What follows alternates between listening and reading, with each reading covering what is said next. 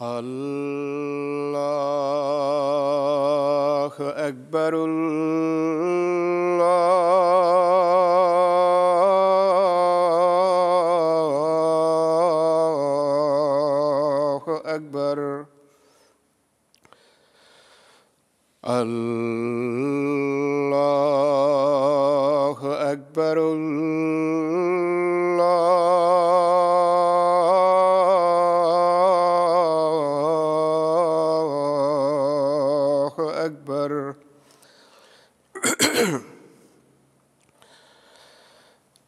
أشهد أن لا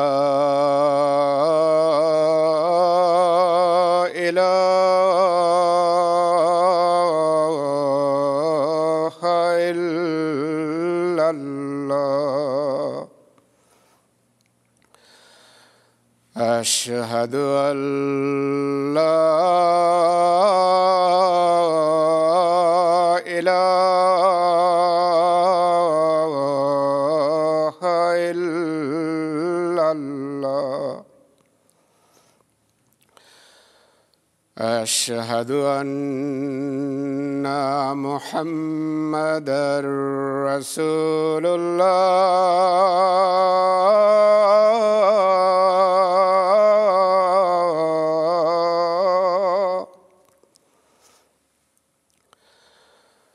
أشهد أن محمدا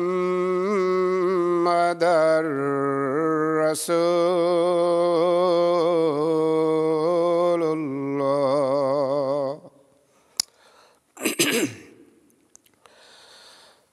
حي على السلام.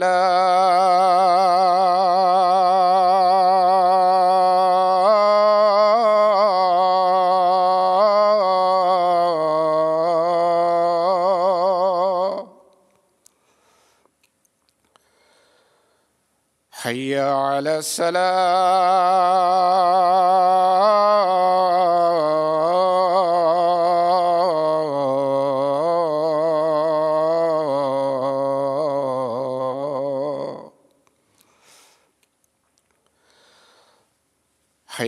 على الفلاح.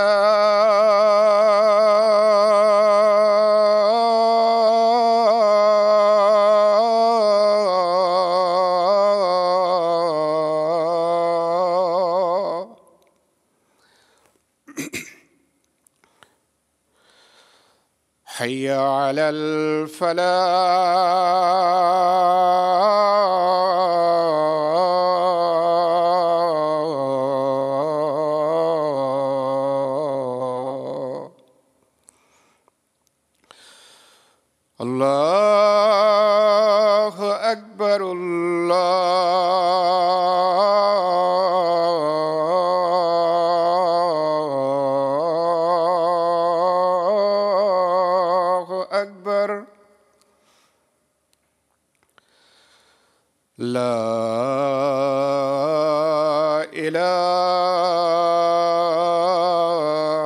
إلا الله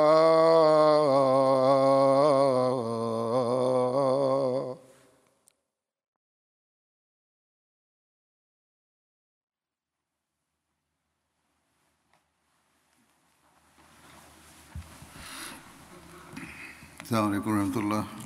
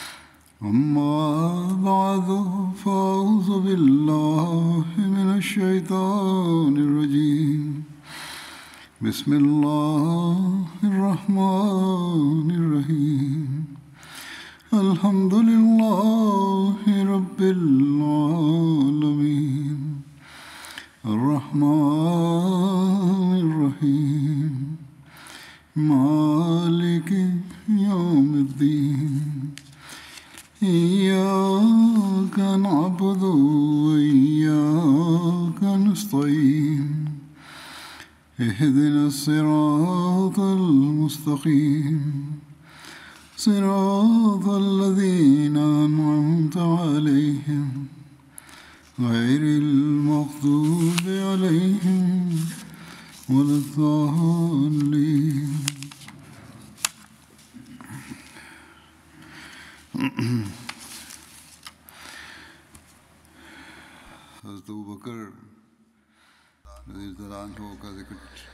হজরত আবু বকর রাদিয়াল্লাহ আনহর স্মৃতিচারণ করা হচ্ছিল।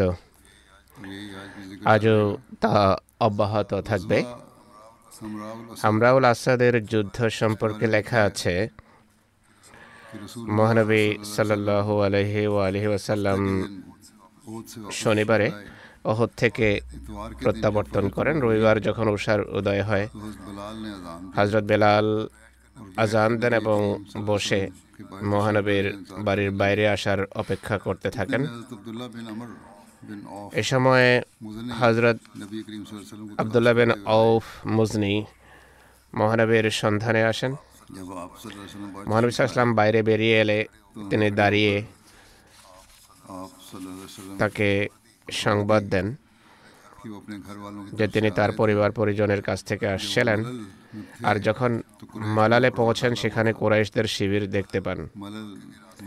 মালাল মদেনা থেকে আঠাশ মাইল দূরে মক্কার পথে অবস্থিত একটি জায়গার নাম। তিনি আবু সুফিয়ান এবং তার সাথীদের এই কথা বলতে শুনেছেন যে তোমরা তেমন কিছুই করনি। তোমরা মুসলমানদের ক্ষতি করেছ এবং তাদের কষ্ট দিয়েছ ঠিকই কিন্তু তোমরা তাদেরকে ধ্বংস না করে ছেড়ে দিয়েছ। কাফেররা বলে, তাদের মাঝে এমন অনেক বড় বড় লোক রয়ে গেছে বা বেঁচে আছে যারা তোমাদের মোকাবেলা করার জন্য ঐক্যবদ্ধ হবে। তাই ফিরে চলো, যাতে আমরা তাদের মাঝে জীবিত লোকদেরকে নির্মূল করে দিতে পারি। সাফওয়ান বিন উমাইয়া তাদেরকে কাজ থেকে বিরত রাখার চেষ্টা করে। অর্থাৎ সে কাফেরদের মাঝে বসেছিল আর তাদের বাধা দিয়ে বলে, হে আমার জাতি, এমনটি করো না। কেননা তারা ইতিমধ্যে যুদ্ধ করে ফেলেছে আর আমার আশঙ্কা হয় যে তাদের মাঝে যারা যুদ্ধে আসতে পারেনি, তারাও এখন তোমাদের মোকাবেলা করার জন্য তাদের সাথে যোগ দেবে। তোমরা ফিরে চলো, কেননা বিজয় তো তোমাদেরই হয়েছে। আমার ভয় হয় যে তোমরা পুনরায় গেলে পরাজিত হবে। এ কথা শুনে মহানবী সাল্লাহ আলহি আলহি আসাল্লাম হজরত আবু বকর এবং হজরত ওমরকে ডাকেন এবং তাদেরকে এই মুজনি সাহাবের বক্তব্য শোনান। তারা উভয় নিবেদন করেন হে আল্লাহ রসুল সাল্লাহ ইসলাম শত্রুদের উদ্দেশ্যে চলুন। যাতে তারা আবার আমাদের সন্তানদের উপর আক্রমণ করতে না পারে। মহানবী ইসলাম ফজরের নামাজের পর লোকদেরকে ডেকে পাঠান এবং তিনি হজরত বেলালকে এ মর্মে ঘোষণা দেওয়ার নির্দেশ দেন যে, মহানবী সাল্লাহ আলহি আলী ওসালাম তোমাদেরকে শত্রুর মোকাবেলার উদ্দেশ্যে বের হওয়ার নির্দেশ দিচ্ছেন। আর আমাদের সাথে কেবল তারাই বের হবে যারা গতকাল ওহদের যুদ্ধে অংশগ্রহণ করেছিল। মহানবী সাল্লাহাম নিজের পতাকা আনান যা গতকাল থেকে বাধা ছিল আর তা তখনও খোলা হয়নি। হুজুর সাল্লাহাম এই পতাকা হজরত আলীর হাতে তুলে দেন। আর এটিও বলা হয় যে হজরত আবু বকরকে দিয়েছিলেন। যা হোক মুসলমানদের এই কাফেলা যখন মদিনার আট মাইল দূরে হামরাউল আসাদ নামক স্থানে পৌঁছে, তখন মুশ্রেকরা ভয় পেয়ে যায় আর তারা মদিনায় আবার আক্রমণ করার অভিসন্ধি পরিত্যাগ করে মক্কায় ফেরত চলে যায়। বনু নজিরের যুদ্ধ চতুর্থ হিজড়িতে হয়। মহানবী ইসলাম সাহাবিদের একটি ছোট্ট দল নিয়ে বননজির গোত্রের বসতি স্থলে যান। তিনি সাল্লু আলাইস্লামের সেখানে যাওয়ার উদ্দেশ্য সম্পর্কে ভিন্ন ভিন্ন রওয়ায়ত রয়েছে। যেমন, একটি রওয়ায়ত অনুসারে হুজুর সাল্লু আলহি আলিয়াল্লাম তাদের কাছে বনু আমার গোত্রের দুজন নিহত ব্যক্তির রক্তপণ আদায় করতে গিয়েছিলেন। তার সাথে প্রায় দশজন সাহাবে ছিলেন। তাদের মাঝে হজরত আবু বকর হজরত ওমর এবং হজরত আলীও ছিলেন। মহানবী ইসলাম সেখানে গিয়ে তাদের সাথে এই অর্থের কথা বলেন তখন ইহুদিরা বলে হ্যাঁ ঠিক আছে। হে আবুল কাসেম আপনি প্রথমে খাবার খেয়ে নিন এরপর আপনার কাজ করে দিচ্ছে। তখন মহানবী সাহসালাম একটা দেয়ালের পাশে বসেছিলেন ইহুদিরা পরস্পর ষড়যন্ত্র করে আর বলে এ ব্যক্তি অর্থাৎ মোহাম্মদ রসুল্লাহকে হত্যা করার জন্য এর চেয়ে মক্ষম সুযোগ তোমরা আর পাবে না। তাই বলো কে এবারের ছাদে উঠে একটি বড় পাথর তার উপর ফেলবে যাতে আমরা তার হাত থেকে নিষ্কৃতি পেতে পারি। এ কথা শুনে ইহুদিদের এক নেতা অমর বিন জাহাজ সম্মত হয় এবং বলে, এ কাজ করার জন্য আমি প্রস্তুত রয়েছে। কিন্তু তখনই সালাম বিন মেশকেম নামের আরেকজন ইহুদি নেতা এ কাজের বিরোধিতা করে বলে, এ কাজ কখনো করো না। খোদার কাসম, তোমরা যা কিছু চিন্তা করছ, এর সংবাদ তিনি অবশ্যই পেয়ে যাবেন। এটি চুক্তিভঙ্গের নামান্তর, কেননা আমাদেরও তাদের মাঝে চুক্তি রয়েছে। এরপর পাথর ফেলতে সম্মত ব্যক্তি মহানবের উপর পাথর ফেলার জন্য যখন উপরে যায়, তখন ঊর্ধ্বলোক থেকে মহানবের কাছে ষড়যন্ত্রের সংবাদ আসে।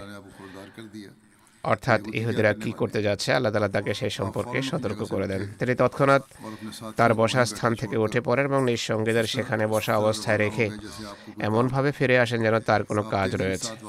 মহানবী সাল্লাহ আসলাম দ্রুত গতিতে মদিনায় ফিরে যান। তিনি মদিনায় পৌঁছার পর হজরত মোহাম্মদ বিন মাসলামাকে বড় নজিরের কাছে এ বার্তা সহ প্রেরণ করেন যে আমার শহর অর্থাৎ মদিনা থেকে বেরিয়ে যাও। তোমরা এখন আর আমার শহরে থাকতে পারবে না।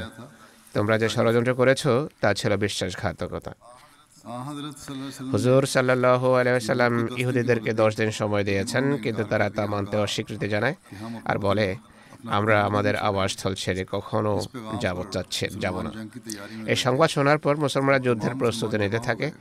সব মুসলমান একত্রিত হয়ে গেলে হুজুর সাল্লাহ ইসলাম নজিরের মোকাবেলার উদ্দেশ্যে বের হন, যুদ্ধের পতাকা হজরত আলী রাজি আল্লাহনু বহন করেন। হুজুর সাল্লাহ ইসলাম তাদের দুর্গ অবরোধ করেন, কিন্তু তাদের সাহায্যের জন্য কেউ এগিয়ে আসেনি। মহানবী সাল্লাহ আলহি আলহি ওসাল্লাম বরুণজিরের বিরুদ্ধে সেনাভিযানের পর এসার সময় তার দশজন সাহাবিকে সাথে নিয়ে নিজ গৃহে ফিরে আসেন। একটি রেওয়ায়ত অনুসারে, তখন তিনি সাল্লাহ আলাইসলাম ইসলামী সেনাবাহিনীর নেতৃত্ব হজরত আলীর হাতে অর্পণ করেন, কিন্তু অপর রেওয়ায়ত অনুসারে এ সৌভাগ্য হজরত আবু লাভ করেন।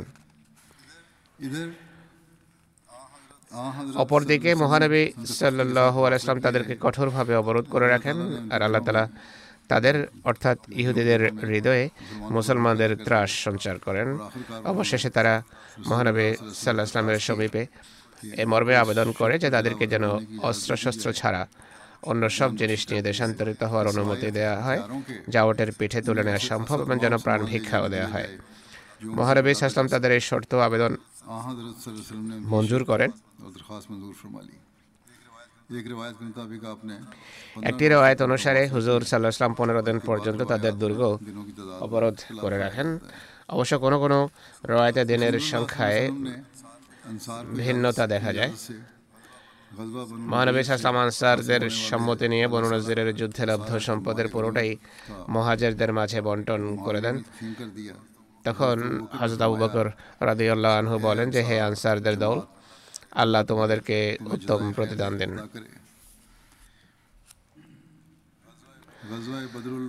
বদরুল মাওয়াদের যুদ্ধ এটি চতুর্থ হিজরি সনের ঘটনা। এই যুদ্ধের কারণ হলো আবু সুফিয়ান বিন হার্ব ওহদের যুদ্ধ থেকে ফিরে যাওয়ার সময় চিৎকার করে বলে আগামী বছর আমাদের ও তোমাদের সাক্ষাৎ হবে বদরুস সাফরায় আমরা সেখানে যুদ্ধ করব। মহানবী সাল্লু আলহি ওয়াসাল্লাম হজরত ওমরকে বলেন যে, তাকে বলে দাও, ঠিক আছে ইনশাল্লাহ এই অঙ্গীকার করে লোকেরা পৃথক হয়ে যায়। কোরাইশরা ফিরে আসে আর মোমেনরা তাদের লোকদেরকে অঙ্গীকার সম্পর্কে জানিয়ে দেয়। বদর হলো মক্কা মদিনার মাঝে বিদ্যমান একটি বিখ্যাত কূপ, যা সফরা উপত্যকা। ও জার নামক স্থানের মাঝে অবস্থিত। বদর মদিনা থেকে দক্ষিণ পশ্চিম দিকে একশো পঞ্চাশ কিলোমিটার দূরত্বে অবস্থিত। অজ্ঞতার যুগে এই জায়গায় প্রতি বছর পহেলা জেলকদ থেকে আট দিবসীয় একটি বিরাট মেলা বসত। যা হোক, অঙ্গীকারের সময় যতই ঘনিয়ে আসছিল, আবু সুফিয়ান ততই মহানবীর সাথে যুদ্ধের উদ্দেশ্যে যাত্রা করা অপছন্দ করছিল, তার মাঝে ভীতি সঞ্চার হচ্ছিল। সে আকাঙ্ক্ষা করছিল এই নির্দিষ্ট সময়ের মধ্যে যেন মহানবীর সাথে সাক্ষাৎ না হয়। আবু সুফিয়ান ভাবটা এমন দেখাচ্ছিল যে সে একটি বড় সেনাবাহিনী নিয়ে মহানবীর উপর আক্রমণ করার প্রস্তুতি নিচ্ছে। উদ্দেশ্য ছিল প্রধানত মদেরাবাসীদের কাছে সংবাদ পৌঁছে দেয়া যে সে অনেক বড় একটি সেনাবাহিনী প্রস্তুত করছে এবং আরবের প্রান্তে প্রান্তে সংবাদ ছড়িয়ে দেয়া, যাতে এর দ্বারা মুসলমানদেরকে ভীত করা যায়। একটি রায়ত অনুসারে হজরত উবকর এবং হজরত উমর মহানবীর সমীপে উপস্থিত হয়ে নিবেদন করেন, হে আল্লাহ রসুল সাল্লাহ সাল্লাম, আল্লাহ তালা শিয় ধর্মকে জয়যুক্ত করবেন, তার নবী সাল্লামকে সম্মান দান করবেন।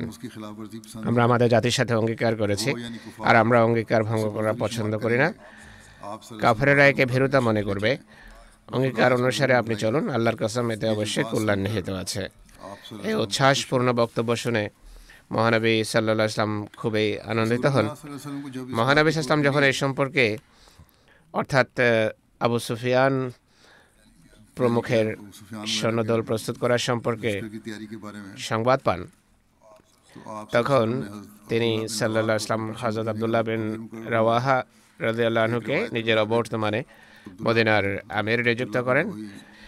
অপর একটি রওয়ায়ত অনুসারে আবদুল্লাহ বিন আবদুল্লাহ বিন ওবাই বিন সালুলকে আমির নিযুক্ত করেন এবং নিজের পতাকা হজরত আলীর হাতে তুলে দেন।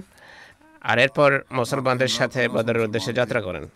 মহানবীর সাথে পনেরোশো মুসলমান ছিল। মুসলমানরা বদরের প্রান্তরে বসা মেলাতে ক্রয়ে বিক্রয় করে আর ব্যবসায় অনেক মুনাফা করে। আট দিন অবস্থানের পর হুজুর সাহসলাম মদিনায় ফিরে আসেন। যে মেলা বসেছিল, সেখানে মুসলমানরা ব্যবসা বাণিজ্য করে। অর্থাৎ যুদ্ধ হলে তো হবেই আর যদি না হয় তাহলে সেখানে যেন কমপক্ষে ব্যবসা বাণিজ্য হয় আর এর ফলে মুসলমানদের অনেক লাভ হয়েছে পুনরায় লেখেন ওহদের যুদ্ধে আবু সুফিয়ান মুসলমানদের পুনরায় মোকাবেলার যে চ্যালেঞ্জ দিয়েছিল এ সংক্রান্ত বিস্তারিত বিবরণ রয়েছে আর বিবরণটি লিখেছেন حضرت مرزا بشیر احمد صاحب رضی اللہ تعالی عنہ۔ لکھن عہدے যুদ্ধের পর রণক্ষেত্র থেকে ফিরে যাওয়ার সময় আবু সুফিয়ান মুসলমানদের চ্যালেঞ্জ দিয়েছিল যে আগামী বছর বদরের প্রান্তরে আমাদের ও তোমাদের মাঝে যুদ্ধ হবে। মহানবী সাল্লাল্লাহু আলাই সাল্লামে চ্যালেঞ্জ গ্রহণের ঘোষণা দিয়েছিলেন। আর এজন্য পরবর্তী বছর অর্থাৎ চতুর্থ হিজরি সনের সওয়াল মাস সওয়ালের শেষের দিকে মহানবী সাল্লাল্লাহু আলাই সাল্লাম দেড় হাজার সাহাবির একটি জামাত নিয়ে মদিনা থেকে বের হন এবং নিজের বর্তমানে আবদুল্লাহ বিন আবদুল্লাহ বিন ওবাইকে আমের নিযুক্ত করেন। অপরদিকে আবু সুফিয়ান বিন হার্ব দুই হাজার কোরাইশের সেনাদল নিয়ে মক্কা থেকে বের হয়, কিন্তু ওহদের জয় এবং এত বড় সৈন্যদল থাকা সত্ত্বেও তার অন্তর ছেলে ভীত ইসলামকে ধ্বংসের প্রবল বাসনা থাকা সত্ত্বেও অনেক বড় দল গঠিত না হওয়া পর্যন্ত সে মুসলমানদের মুখোমুখি হতে চাচ্ছিল না।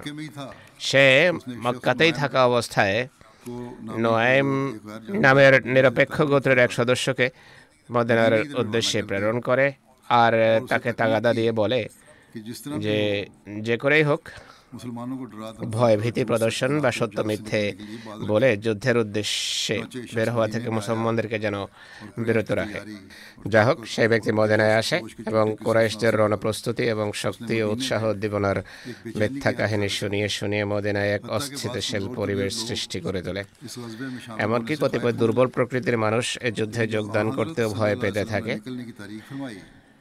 কিন্তু মহানবী যখন বের হওয়ার ঘোষণা প্রদান করেন এবং তিনি তার ভাষণে বলেন, আমরা কাফেরদের চ্যালেঞ্জ গ্রহণ করে এ সময়ে বের হওয়ার অঙ্গীকার করেছি। কাজেই আমরা এ থেকে পেছপা হতে পারি না। আমাকে যদি একাও যেতে হয়, আমি যাব এবং শত্রুর মোকাবেলায় বুক পেতে দণ্ডায়মান থাকব। এ কথা শুনে মানুষের মন থেকে ভয় দূর হতে থাকে, আর তারা অত্যন্ত উদ্দীপনা নিষ্ঠার সাথে মহানবীর সাথে যাত্রা করার জন্য প্রস্তুত হয়ে যায়। যাই হোক মহানবী সাল্লাহ সাল্লাম দেড় হাজার সাহাবে নিয়ে মদিনা থেকে যাত্রা করেন। আর অন্যদিকে আবু সুফিয়ান দু হাজার সিপাহী সাথে নিয়ে মক্কা থেকে বের হয়। কিন্তু ঐশী হস্তক্ষেপ যা ঘটল তা হলো মুসলমানরা নিজেদের অঙ্গীকার অনুযায়ী বদর প্রান্তরে পৌঁছে গেল ঠিকই। কিন্তু কুরাইশদের সেনাদল কিছু দূরে গিয়ে এসে আবার মক্কায় ফিরে যায়। ঘটনাটি যেভাবে ঘটেছে তা হলো, আবু সুফিয়ান যখন নোয়েমের ব্যর্থতার কথা জানতে পারে, তখন সে ভেতরে ভেতরে ভয় পায় আর তার সেনাবাহিনীকে বলে ফিরিয়ে নিয়ে যায় যে বছর চরম দুর্ভিক্ষ চলছে আর মানুষেরও অভাব অনটন রয়েছে, তাই এমন পরিস্থিতিতে যুদ্ধ করা সমীচীন হবে না। স্বাচ্ছন্দ্য ফিরে এলে অধিক প্রস্তুতি নিয়ে মদিনায় আক্রমণ করব। ইসলামী সেনাবাহিনী আট দিন পর্যন্ত বদর প্রান্তরে অবস্থান করে আর সেখানে যেহেতু প্রতি বছর জিলকদ মাসের প্রারম্ভে মেলা বসত তাই এই দিনগুলোতে সাহাবিদের অনেকেই এই মেলায় ব্যবসা করে বেশ ভালো মুনাফা অর্জন করে। এমনকি তারা তাদের এই আট দিনের ব্যবসায় মূলধন দ্বিগুণ করে নেয়। যখন মেলা শেষ হলো অথচ কুরাইশ বাহিনী আসলো না।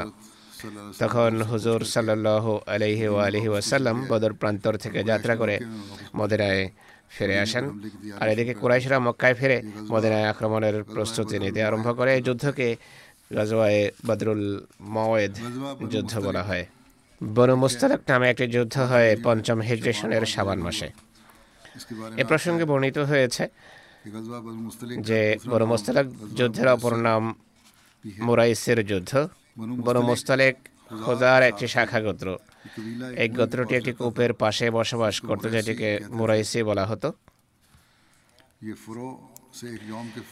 এটি ফরু থেকে একদিনের দূরত্বে অবস্থিত ছিল আর ফরু ও মদেনার মধ্যকার দূরত্ব হলো প্রায় ছিয়ানব্বই মাইল। আল্লামা ইবনে ইসহাকের মতে বনু মোস্তালেকের যুদ্ধ ষষ্ঠ হিজরি সনে সংঘটিত হয়েছে। তবে মুসা বিন উকবার মতে এই যুদ্ধ চতুর্থ হিজরি সনে হয়েছিল। আর ওয়াকির ভাষ্য হলো এই যুদ্ধ পঞ্চম হিজরি সনের শাবান মাসে হয়েছে। হজরত মির্জা বশির আহমদ সাহেব রাজিউল্লাহ তালা আনহু এটিকে পঞ্চম হিজরি সনের যুদ্ধ হিসেবে উল্লেখ করেছেন। যাই হোক মহানবীর কাছে যখন এই সংবাদ পৌঁছে যে বনু মুস্তালেক গোত্র মুসলমানদের উপর হামলা করার ষড়যন্ত্র করছে এ প্রেক্ষিতে মহানবী পঞ্চম হিজরি সনের শাবান মাসে তাদের উদ্দেশ্যে সাতশো সাহাবি নিয়ে অগ্রাভিযান পরিচালনা করেন। হজর সাল্লাহ আলহি আলী ওয়াসাল্লাম মহাজারদের পতাকা হজরত আবু বকরের হাতে। আর অপর এক রায়ত অনুযায়ী তিনি মহাজারদের পতাকা আম্মার বিন ইয়াসেরকে প্রদান করেন আর আনসারের পতাকা হজরত সাদ বিন ওবাদার হাতে তুলে দেন। এফকের ঘটনা এ সম্পর্কে বিস্তারিত বিবরণ হলো বনু মুস্তালিকের যুদ্ধ থেকে ফেরার পথে। হজরত আয়েশা বিনতে আবু বকরের বিরুদ্ধে মোনাফেকদের পক্ষ থেকে অপবাদ আরোপ করা হয়। এই ঘটনাটি ইতিহাসে এফকের ঘটনা নামে পরিচিত। বুখারি শরীফে হজরত আয়সা কর্তৃক বর্ণিত রওয়ায়ত রয়েছে। যদিও এই রওয়ায়তটি পূর্বেও এক সাহাবির স্মৃতিচারণে বর্ণনা করা হয়েছে কিন্তু হজরত আবু বকরের স্মৃতিচারণের প্রেক্ষাপটে এটি এখানে বর্ণনা করা আবশ্যক। মহানবী সাল্লাল্লাহু আলাইহি ওয়া আলিহি ওয়াসাল্লাম যখন কোনো সফরের উদ্দেশ্যে যাত্রা করার সংকল্প করতেন তখন তিনি স্বীয় স্ত্রীদের মধ্যে লটারি করতেন। হজরত আয়েশা থেকে বর্ণিত একটি রয়েতে এর উল্লেখ রয়েছে। লটারিতে যার নাম উঠত তাকে তিনি নিজের সফর সঙ্গী হিসেবে নিয়ে যেতেন। তিনি সাল্লাহাম একটি যুদ্ধে যাওয়ার প্রাককালে আমাদের মধ্যে লটারি করেন। হজরত আয়েশা বলেন মহানবীর লটারিতে আমার নাম ওঠে। আমি তার সাথে যাই। এটি পর্দার নির্দেশ অবতীর্ণ হওয়ার পরের ঘটনা। তিনি বলেন, আমাকে হওদার ভেতরে সওয়ারিতে বা বাহনে ওঠানো হতো, আবার হওদায় থাকা অবস্থায় নামানো হতো। এভাবেই আমরা সফর করতে থাকি। অবশেষে মহানবী যুদ্ধ শেষ করে যখন প্রত্যাবর্তন করেন আর আমরা মদিনার নিকটে পৌঁছে যাই, তখন এক রাতে তিনি সেখান থেকে যাত্রার ঘোষণা দেন। উক্ত ঘোষণা দেওয়ার সময় আমি উঠে দাঁড়াই এবং সেনাদলকে অতিক্রম করে সামনে এগিয়ে যাই। আর নিজের প্রয়োজন সেরে হাওদায় ফিরে আসি। এরই মধ্যে আমি আমার গলায় হাত দিয়ে দেখি আসফারের ইয়ামানি মূল্যবান মণিমুক্তার তৈরি আমার হার ছিঁড়ে পড়ে গেছে। যাই হোক তিনি বলেন তখন আমি আমার হারের সন্ধানে আবার ফিরে যাই এবং হার খুঁজতে খুঁজতে আমার দেরি হয়ে যায়। এদিকে যারা বাহন ও হাওদা উঠিয়ে দিত তারা আসে এবং হাওদা তুলে তারা और उन्होंने मेरा हुदज তা সেই ওটের পিঠে রেখে দেয় যাতে আমি বসতাম और उसे मेरे ऊँट पर रख दिया जिस पर मैं सवार हुई होती थी कहते हैं कहती हैं कि उन्होंने তিনি समझा বলেন कि मैं इसमें তারা क्योंकि মনে করেছে আমি হাওদাতেই আছি কেননা তখনকার মেয়েরা হালকা পাতলা হতো और उन पर ज़्यादा মোটা সোটা হতো না और वो थोड़ा আর তিনি খুব কমই খাবার খেতেন যা হোক হাওদা তুলতে কি এর ভার তাদের নিকট অস্বাভাবিক মনে হয়নি। তারা সেটি তুলে সে সময় আমি অল্প বয়স্কা মেয়ে ছিলাম। তারা হাওদা তুলে ওঠ হাঁকিয়ে রওনা হয়ে যায়। এদিকে সেনাদল চলে যাওয়ার পর আমি আমার হার খুঁজে পাই। আমি তাদের শিবিরে ফিরে এসে দেখি সেখানে কেউ নেই। এরপর যে তাঁবুতে আমি ছিলাম, সে তাঁবুতে যাই। আমি ভাবলাম, আমাকে না পেয়ে তারা আবার এখানে ফিরে আসবে। বসে থাকতে থাকতে আমার চোখ লেগে যায় আর আমি ঘুমিয়ে পড়ি।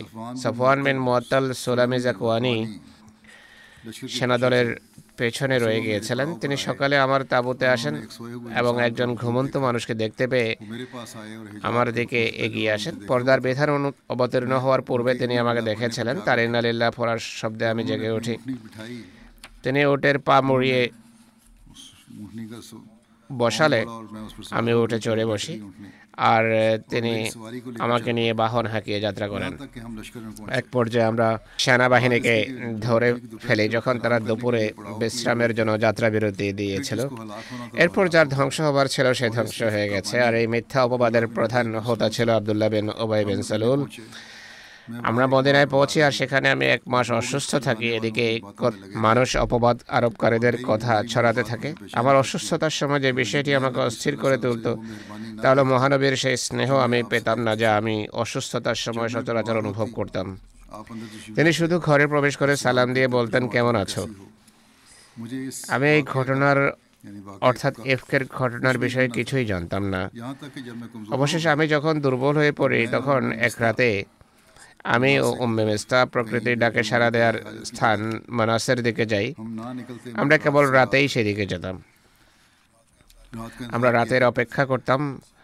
আর এটি ছিল আমাদের ঘরগুলোর নিকটবর্তী স্থানে টয়লেট বা শৌচালয় বানানোর পূর্বেকার কথা। সে সময় ঘরে টয়লেট থাকতো না। যাই হোক, তিনি বলেন, এর পূর্বে আমাদের অবস্থা প্রথম যুগের আরবদের মতোই ছিল, যারা জঙ্গলে কিংবা বাইরে গিয়ে প্রয়োজন সারত আমি এবং উম্মে মেস্তা বিনতে আবু রোম দুজনেই যাই, আমরা হাঁটছিলাম। আর সে তার ওড়নায় পেঁচিয়ে পড়ে যায় আর বলে মেস্তা ধ্বংস হয়ে গেছে। আমি তাকে বললাম, তুমি খুবই খারাপ কথা বলেছ। তুমি কি এমন ব্যক্তিকে মন্দ বলছো যে বদরের যুদ্ধে অংশগ্রহণ করেছে? সে বলল, হে অবলা মেয়ে তুমি কি জানো না? লোকেরা কি বলা বলি করছে। এরপর সে আমাকে এফকের ঘটনা শোনায়। এতে আমার অসুস্থতা আরও বৃদ্ধি পায়। এরপর আমি যখন আমার ঘরে ফিরে আসি, তখন মহানবী আমার কাছে আসেন। এরপর তিনি আমাকে সালাম দিয়ে বলেন তুমি কেমন আছো? আমি নিবেদন করি আপনি আমাকে আমার পিতামাতার কাছে যাওয়ার অনুমতি দেন।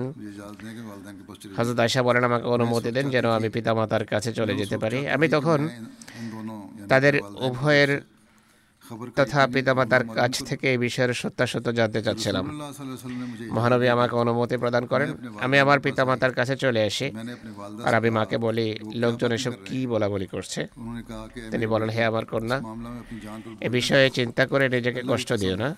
আল্লাহর কসম, কোনো পুরুষের সুন্দর স্ত্রী যাকে সে ভালোবাসে আর তার যদি সতীনও থাকে, তাহলে তার বিরুদ্ধে কথা হবে না। এমনটি খুব কমই ঘটে। আমি বললাম সুবহান আল্লাহ মানুষ এমন বিষয় ছড়াচ্ছে।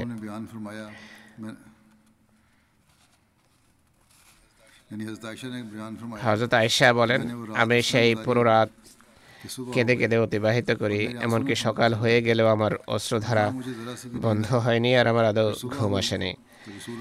প্রভাতে মহানবী সাল্লাম হজরত আলী বিন আবি তালেব ও ওসামা বিন জায়েদকে ডেকে পাঠান ওই হতে বিলম্ব হওয়ায় তিনি তার স্ত্রীর সাথে বিচ্ছেদের বিষয়ে সিদ্ধান্ত গ্রহণের জন্য তাদের পরামর্শ চান।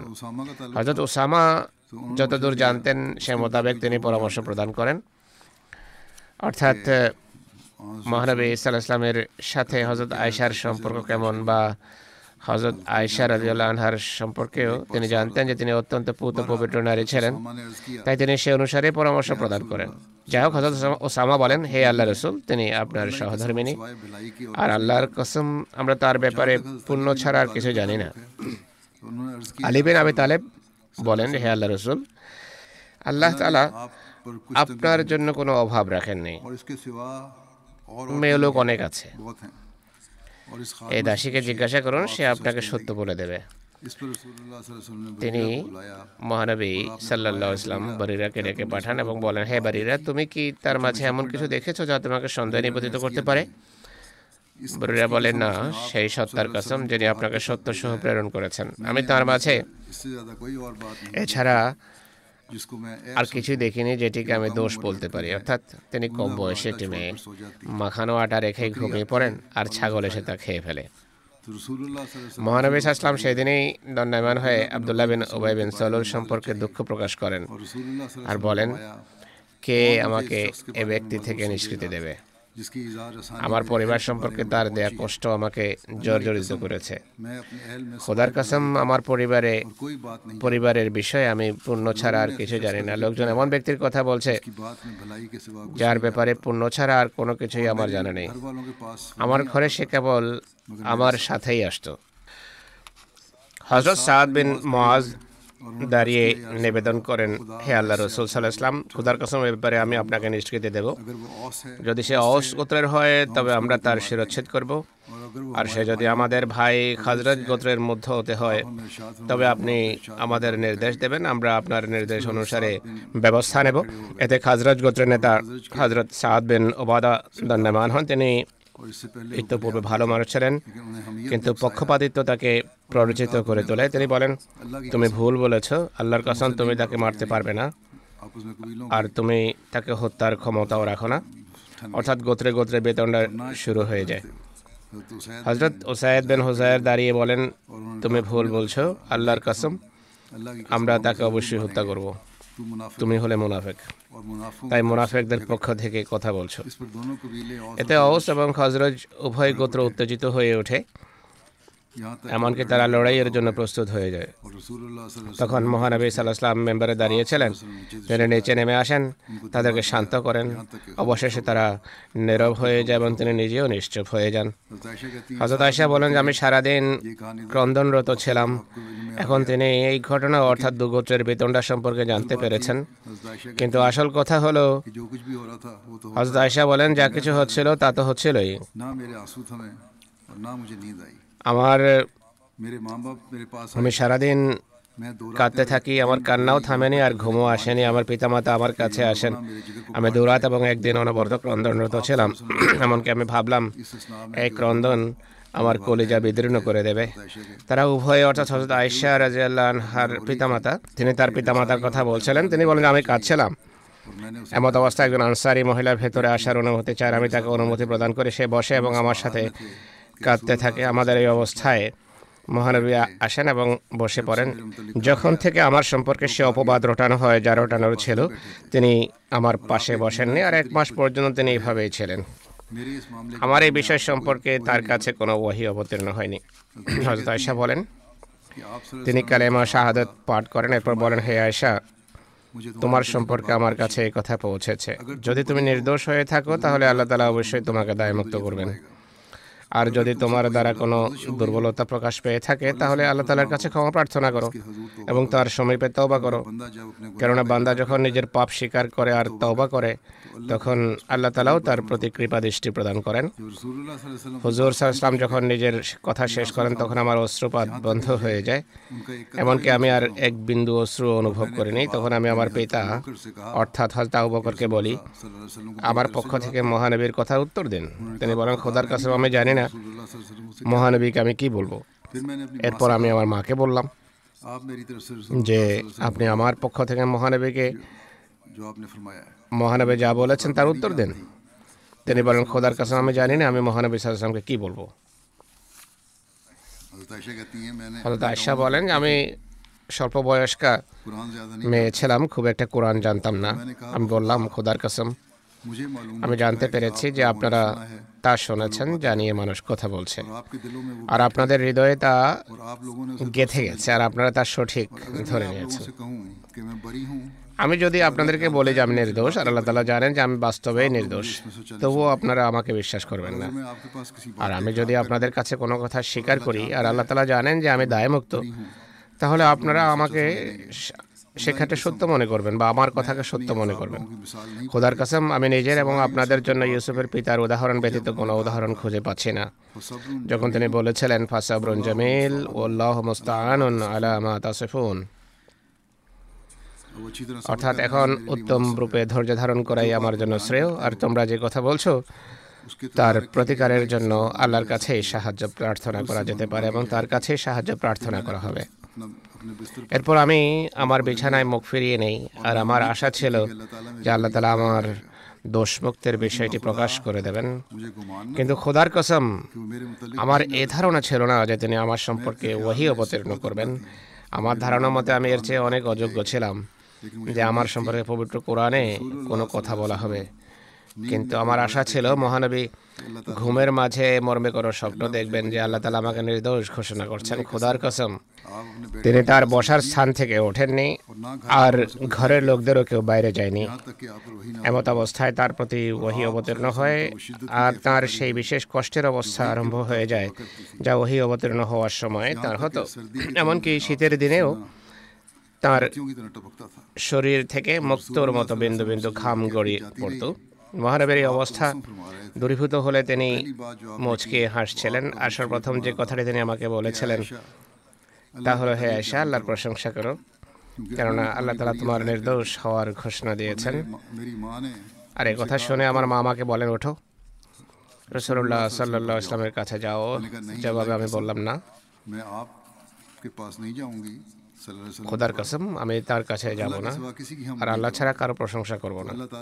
তখন আল্লাহ তালা আয়াত ইন্নাল্লাজিনা জাউ বিল ইফকে ওসবাতুম মিনকুম। ইন্নাল্লাজিনা জাউ বিল ইফকে ওসবাতুম মিনকুম। অবতীর্ণ করেন। অর্থাৎ দেশে যারা এক বড় মিথ্যা রটনা করেছিল তারা তোমাদেরই একদল যখন আল্লাহ তালা আমার পবিত্রতা ঘোষণা করে আয়ত আয়াত অবতীর্ণ করেন। তখন হজরত আয়েশার পিতা হজরত আবুবকর সিদ্দিক বলেন, আল্লাহর কসম, আশা সম্পর্কে সে অর্থাৎ মেস্তা যে অপবাদ রটিয়েছে, এরপর আমি মিস্তার খরচ বহন করব না। তিনি রদিউল্লাহ আনহু মেস্তা বিন ওসাসার নিকটাত্মীয় হওয়ার কারণে তার খরচ বহন করতেন এর প্রেক্ষিতে আল্লাহ তালা আয়াত ওয়ালা ইয়াতালে উলুল ফদ্দে মিনকুম ওয়াসাতে أن يؤتوا أولي القربى والمساكين والمهاجرين في سبيل الله وليعفوا وليصفحوا ألا تحبون أن يغفر الله لكم والله غفور رحيم অবতীর্ণ করেন। অর্থাৎ আর তোমাদের মাঝে ঐশ্বর্য প্রাচুর্যের অধিকারীরা যেন আত্মীয় স্বজন অভাবী এবং আল্লাহর পথে হিজরতকারীদের কিছুই দেবে না বলে কসম না খায়। তাদের উচিত তারা যেন ক্ষমা করে এবং উপেক্ষা করে। তোমরা কি চাও না আল্লাহ তোমাদের ক্ষমা করুন? আর আল্লাহ অতীব ক্ষমাশীল, বারবার কৃপাকারী। হজদা বকর বলেন, কেন নয়? আমি অবশ্যই পছন্দ করি আল্লাহ যেন আমাকে ক্ষমা করেন। এরপর তিনি মেস্তাকে পুনরায় আর্থিক সাহায্য প্রদান করা আরম্ভ করেন।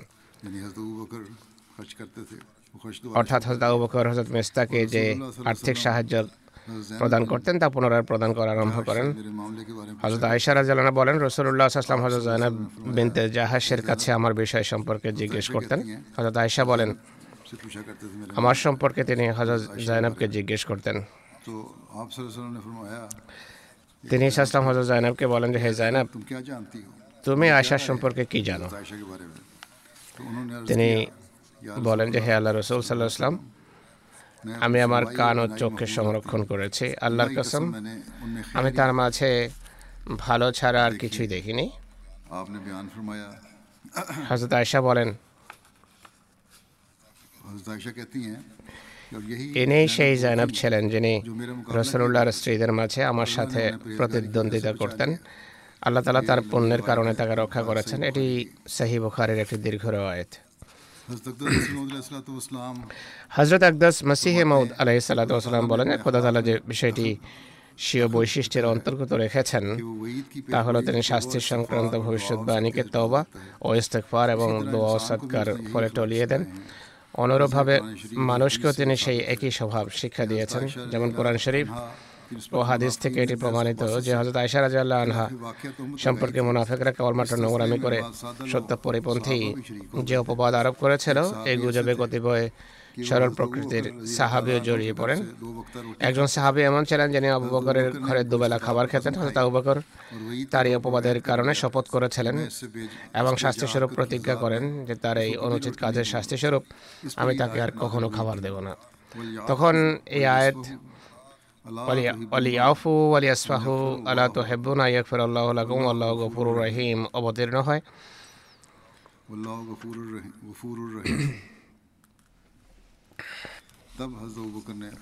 তখন হজরত আবুবকর নিজের সেই প্রতিজ্ঞা ভঙ্গ করেন এবং তাকে খাবার খাওয়ানোর রীতি পুনর্বহাল করেন। হজরত মাসিমত বলছেন যে, এর ভিত্তিতেই এই বিষয়টি ইসলামী নৈতিক শিক্ষার অন্তর্ভুক্ত। যে যদি শাস্তি দেওয়ার কোনো অঙ্গীকার করা হয়, তবে তা ভঙ্গ করা উত্তম চরিত্র হিসাবে পরিগণিত হয়। যেমন, যদি কেউ তার কর্মচারী সম্পর্কে শপথ করে করে কথা বলে যে আমি অবশ্যই তাকে পঞ্চাশ বার জুতো পেটা করব। তবে তার তবা অনুশোচনার কারণে ক্ষমা করে দেয়া ইসলামের রীতি যেন এভাবে তাখাল্লুক বেখলাকিল্লা অর্থাৎ নিজের মাঝে আল্লাহর গুণ বৈশিষ্ট্য অবলম্বন করা হয়। কিন্তু ওয়াদা অর্থাৎ প্রতিশ্রুতি ভঙ্গ করা বৈধ নয় ওয়াদা ভঙ্গ করলে জিজ্ঞাসিত হতে হবে। শাস্তি প্রদানমূলক প্রতিশ্রুতি ভঙ্গ করলে নয়। ওয়াদা এবং ওয়াইদ কি? সেটি একটি ভিন্ন ভিন্ন প্রসঙ্গ। পূর্বে একবার এ বিষয়ে আলোচনা করা হয়েছে।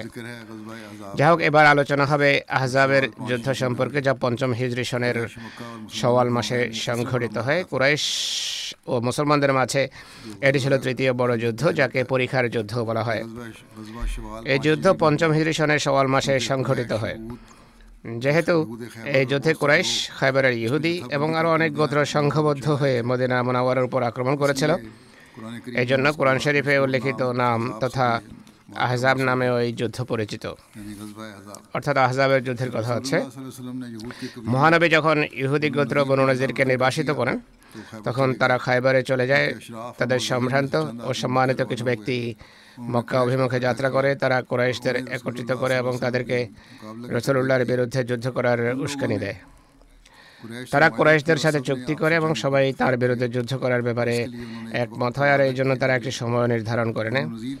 বনুনদীর গোত্রের লোকেরা কোরাইশদের কাছ থেকে বেরিয়ে গথওয়ান ও সোলাইম গোত্রের কাছে যায় এবং তাদের সাথেও অনুরূপ চুক্তি করে আর এরপর তারা তাদের কাছ থেকে বিদায় নেয়। কুরাইশরা প্রস্তুতি নেয়। তারা বিভিন্ন গোত্র ও তাদের মিত্র আরবদের একত্রিত করে। যাদের সংখ্যা চার হাজারে এগিয়ে থেকে। তাদের নেতৃত্বে ছিল আবু সুফিয়ান বিন হার্ব। পথে মধ্যে অন্যান্য গোটের লোকেরাও এই সেনাবাহিনীর সাথে যুক্ত হতে থাকে। এভাবে এই সৈন্যবাহিনীর মোট সংখ্যা দশ হাজারে গিয়ে পৌঁছে। রসুল্লাহ যখন মক্কা থেকে তাদের যাত্রা করার সংবাদ পান তখন তিনি সাহাবিদের ডাকেন। তাদেরকে শত্রু বিষয়ে অবগত করেন এবং এ বিষয়ে তাদের পরামর্শ চান। তখন হজরত সালমান ফার্সি পরীক্ষা খননের পরামর্শ দেন যা মুসলমানদের পছন্দ হয়। মহানবী ইসলামের যুগে মদিনার উত্তর দিক উন্মুক্ত ছিল। অবশিষ্ট তিন দিকে বাড়িঘর ও খেজুর বাগান ছিল যেদিক দিয়ে শত্রুরা প্রবেশ করতে পারত না।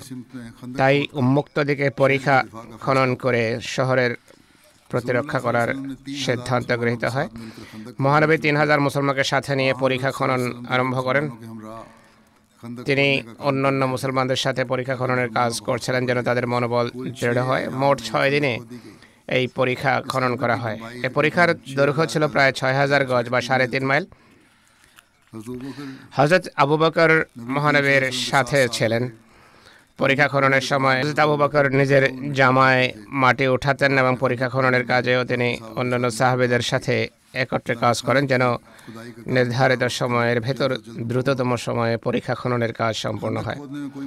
কোনো মুসলমানই পরীক্ষা খননের কাজ থেকে পিছিয়ে থাকেনি আর হজরত আবু বাকর ও হজরত ওমরও যখন ঝুরি খুঁজে পেতেন না, তখন কাজ দ্রুত সমাপ্ত করার জন্য নিজেদের জামায় করে মাটি তুলে অন্যত্র সরাতেন।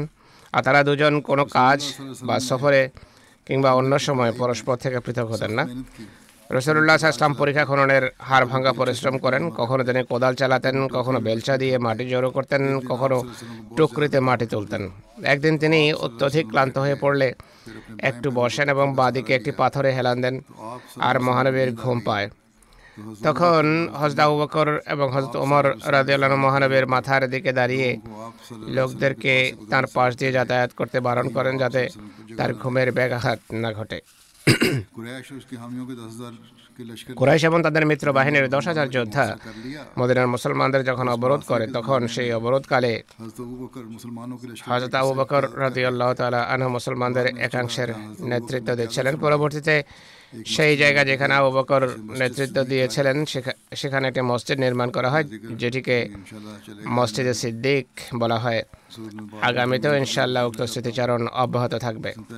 এখন আমি কতিপয় মরহুমের স্মৃতিচারণ করতে চাই, যাদের মাঝে প্রথমে রয়েছেন মকরমা মুবারকা বেগম সাহেবা যিনি ছিলেন মুখতার আহমদ গন্দুল সাহেবের সহধর্মিনী। এগারোই জানুয়ারি দুই হাজার বাইশে তিনি তিরানব্বই বছর বয়সে ইন্তেকাল করেন। ইন্নালিল্লাহি ও ইন্না ইলাহি তিনি হজরত মসিমত সাহাবি চৌধুরী গোলাম মোহাম্মদ গন্দুল সাহেবের পুত্রবধূ ছিলেন। অত্যন্ত আগ্রহের সাথে জামাতের সেবা করতেন। তিনি নিজ গ্রাম চক নিরানব্বই উত্তরের লাজনাই মাল্লা সদরও ছিলেন। তিনি নিয়মিত নামাজ, রোজা পালনকারী, দরিদ্রদের প্রতিপালনকারী, নিষ্ঠাবান মহিলা ছিলেন। সারা জীবন ছোটদের এবং বড়দের পবিত্র কোরআন পড়ানোর সৌভাগ্য লাভ করেছেন, মরহুমা ওসিয়ত করেছিলেন।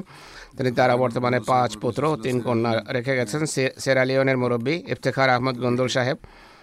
তার পুত্র এবং তিনি মুরব্বী ফুয়াদ আহমদ সাহেবের দাদি ছিলেন। এছাড়াও তার বংশে পুত্র এবং পৌত্রীদের মাঝে আরও অনেক মুরব্বী এবং ওয়াকফে জিন্দগি রয়েছে।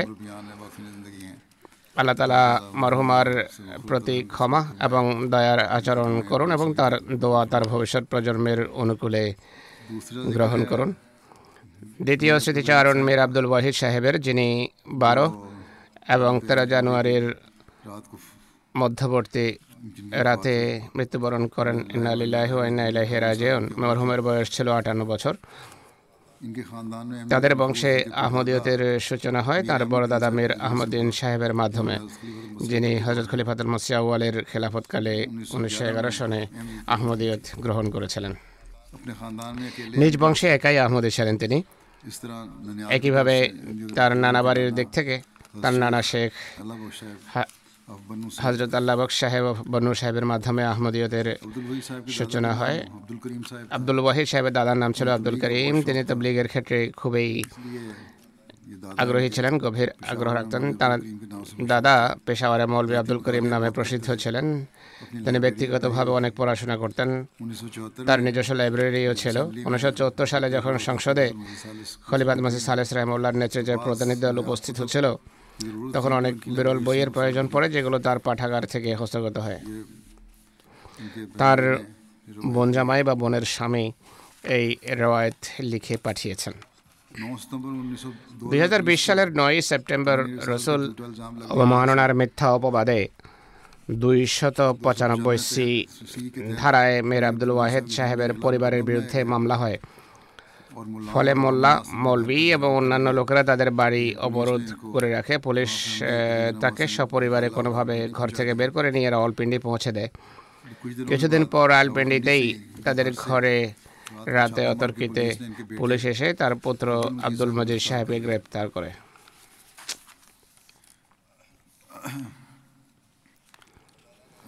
আল্লাহ তালা মের আব্দুল ওয়াহিদ সাহেবকে দুই পুত্র এবং এক কন্যা সন্তান দান করেছিলেন। তার এক পুত্র আব্দুল মজিদ সাহেব, যার বিষয়ে একটু আগে উল্লেখ করা হলো, এখন আসের রাহে মোলা হিসেবে জেলে বন্দী অবস্থায় আছেন। নিজ পিতার মৃত্যুতেও তিনি আসতে পারেননি। আল্লাহ তালা মরহমের প্রতি ক্ষমার আচরণ করুন তার রোহের মাখফেরাত করুন, তার আত্মীয় স্বজনদের ধৈর্য এবং মনোবল দান করুন। আর তার যে পুত্র এখনও বন্দী অবস্থায় আছেন, যার বয়স সম্ভবত বিশ বছর। তিনি তার আশ্রু মুক্তির ব্যবস্থা করুন। তৃতীয় স্মৃতিচারণ হল যুক্তরাষ্ট্র নিবাসী মকরম সৈয়দ ওয়াকার আহমদ সাহেবের, যিনি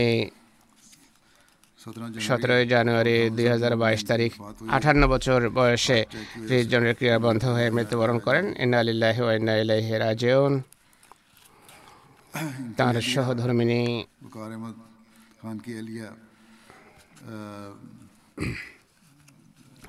হজরত মির্জা বশির আহমদ সাহেবের প্রদৈহিত্রী, অর্থাৎ তার দৈহিত্রীর কন্যা, এবং হজরত মির্জা শরীফ আহমদ সাহেবের পৌত্রীর কন্যা, সেই সূত্রে হজরত মসিমদের বংশের সাথে তার সম্পর্ক। মসিমদের খানদানের শাহ সাহেবের বিয়ে হয়। তার সহধর্মিনী সাজিয়া খান বলেন, বিয়ের এই সম্বন্ধের জন্য হজরত খলিফাতুল মাসির আবে রহমুল্লাহ আমাকে দোয়া করতে বলেন। দোয়া করে আমি যখন সম্মতি প্রকাশ করি তখন হজরত খলিফাতুল মাসির আবে রহমুল্লাহ সম্বন্ধের সদয় অনুমোদন প্রদান করেন। অর্থাৎ তিনি রহমউল্লাহ এই সম্বন্ধ বা রিস্তা করিয়েছেন। শাজিয়া খান লেখেন তেত্রিশ বছরের দাম্পত্য জীবনে তিনি আঙ্গুল ধরে হাত ধরে আমাকে পরিচালিত করেছেন। যাবতীয় চাহিদা ও ইচ্ছা আকাঙ্ক্ষার প্রতি দৃষ্টি রেখেছেন। তিনি ছিলেন একজন অতুলনীয় পিতা। নিজের জন্য কখনো কিছুই করেননি। অত্যন্ত অনাড়ম্বর প্রকৃতির মানুষ ছিলেন। তার মাঝে কোনো ব্যক্তিগত আকাঙ্ক্ষা বা বাসনা ছিল না। আর যৎ সামান্য থাকলেও তা পরিবার পরিজনের জন্য জলাঞ্জলি দিতেন। তিনি বলেন সেই দিনটি ছিল আমার জন্য জীবনের সুন্দরতম দিন যেদিন অনেক ব্যক্তিকে গর্ব করে তিনি বলেন, আমি মসজিদে যাই, আমার অঙ্গীকার পাঠ করি এবং আমার কাছে সেই অঙ্গীকার রক্ষার চেয়ে অন্য কিছু বেশি গুরুত্বপূর্ণ নয়। এই অঙ্গীকারের জন্য আমি সব কিছু ত্যাগ করতে পারি। হুজুর বলছেন যে, এটি নিছক কথার কথা না বরং আমি লক্ষ্য করেছি। আমি জানি একটি কঠিনতম পরীক্ষার মুহূর্তেও তিনি এই অঙ্গীকার রক্ষা করেছেন আর ধর্মকে জাগতিকতার উপর প্রাধান্য দেওয়ার যে অঙ্গীকার করেছেন বার যা অঙ্গীকার করে থাকেন, সেটি তিনি রক্ষা করেছেন, আর কোনো ধরনের আত্মীয়তার পরোয়া করেননি। খেলাফতের আনুগত্যের বাইরে কখনো পা রাখেননি। তিনি বলেন, তিনি যা বুঝতেন না, তারও আনুগত্য করতেন, আর বলতেন যে আমাদের কাজেই হলো আনুগত্য করা। তিনি অত্যন্ত কৃতজ্ঞ প্রকৃতির মানুষ ছিলেন, আর তিনি সর্বদা আমাকেও এ ব্যাপারে নসিহত করতেন। আর্থিক কোরবানির খাটিতে তিনি কখনো শৈথিল্য প্রদর্শন করেনি তার পুত্র স্নেহের সৈয়দ আদেল আহমদ বর্তমানে জামে আহমদিয়া, কানাডা থেকে শাহেদ পাশ করে মুরব্বী সিলসিলা হিসাবে কর্মরত আছেন। তিনি বলেন, আল্লাহ তালার অপার অনুগ্রহে আমার পিতা একজন অনাড়ম্বর ও নিষ্ঠাবান প্রকৃতির মানুষ ছিলেন। তিনি কখনো নিজেকে নিয়ে চিন্তা করেননি, বরং সবসময় স্ত্রী এবং সন্তান সন্ততির প্রয়োজনের প্রতি দৃষ্টি রেখেছেন। ভালো কোনো জিনিস নিজের জন্য ক্রয় করতেন না। বরং কয়েকবার স্মরণ করাতে হতো যে নিজের জন্য খরচ করুন মুরব্বী সাহেবদের এবং জামাতের ব্যবস্থাপনাকে তিনি গভীর শ্রদ্ধা করতেন তার শ্বশুর মাহমুদ আহমদ খান সাহেব যিনি হজরত মির্জা বশির আহমদ সাহেবের দৈহিত্র এবং হজরত নবাব মুবারকা বেগম সাহেবের পত্র তিনি লেখেন ওয়াকার অত্যন্ত বকার অর্থাৎ তার জামাতা ছিলেন একজন অতি সচ্চরিত্রবান ও অতিথি পরায়ণ মানুষ। তিনি বলেন যত অতিথি আসুক না কেন আর তাদের সাথে আলাপচারিতায় যা খুশি হোক না কেন আমি কখনো তাকে উদ্বিগ্ন হতে দেখিনি। তিনি আরও বলেন আমার মনে আছে প্রথম দিকে তার পুত্র আদেলের উদাসীনতার কারণে সে তাকে বারবার শাসন করত কিন্তু আদেল যখন জীবন উৎসর্গ করে তখন তার সাথে ওয়াকারের ব্যবহার সম্পূর্ণ পাল্টে যায়। এরপর এই সন্তানই তার সবচেয়ে প্রিয় হয়ে যায় এবং তাকে, সে তাকে খুব সম্মান ও শ্রদ্ধা করত। আবুধাবি জামাতের সাবেক আমির মনির আহমদ সাহেব লেখেন, চাকরি সূত্রে ওয়াকার সাহেব সপরিবারে আবুধাবিতে অবস্থান করতেন। এখানে অবস্থানকালে তার সাথে পারিবারিক সম্পর্ক প্রতিষ্ঠিত হয়। তিনি একজন পেশাজীবী ব্যাংকার ছিলেন। অনাডম্বর প্রকৃতি ছিল তার বিশেষ চারিত্রিক গুণ। জামাত ও ব্যবস্থাপনার প্রতি নিবিড় সম্পৃক্ততা বজায় রাখতেন। খেলাফতের প্রতি সীমাহীন প্রেম ও মানবত্বের প্রেরণায় উজ্জীবিত ছিলেন। যুক্তরাষ্ট্রে যাওয়ার পূর্বে তার বাড়িটি জামাতের প্রয়োজনে অত্যন্ত হাসিমুখে দিয়ে রাখেন, যা জুমা এবং বিভিন্ন সভার জন্য কাজে আসে। জামাতের ইন্টারনাল অডিটর হিসাবে তিনি কাজ করার তৌফিক লাভ করেছেন। একইভাবে সৈয়দ হাশেম আকবর সাহেবও লিখেছেন, আমি তার সাথে কাজ করেছি, আমি তাকে সদা বিশুক ও মানব সেবার স্পৃহায় সমৃদ্ধ পেয়েছি। আল্লাহ তালা তার সাথে ক্ষমা দয়াশলা ব্যবহার করুন আর তার সন্তানদেরও সৎকর্ম করার তফিক দান করুন এবং সন্তানদের জন্য তার দোয়া গ্রহণ করুন। নামাজের পর আমি তাদের সবার গায়েবানা জানাজার নামাজ পড়াবো ইনশাল্লাহ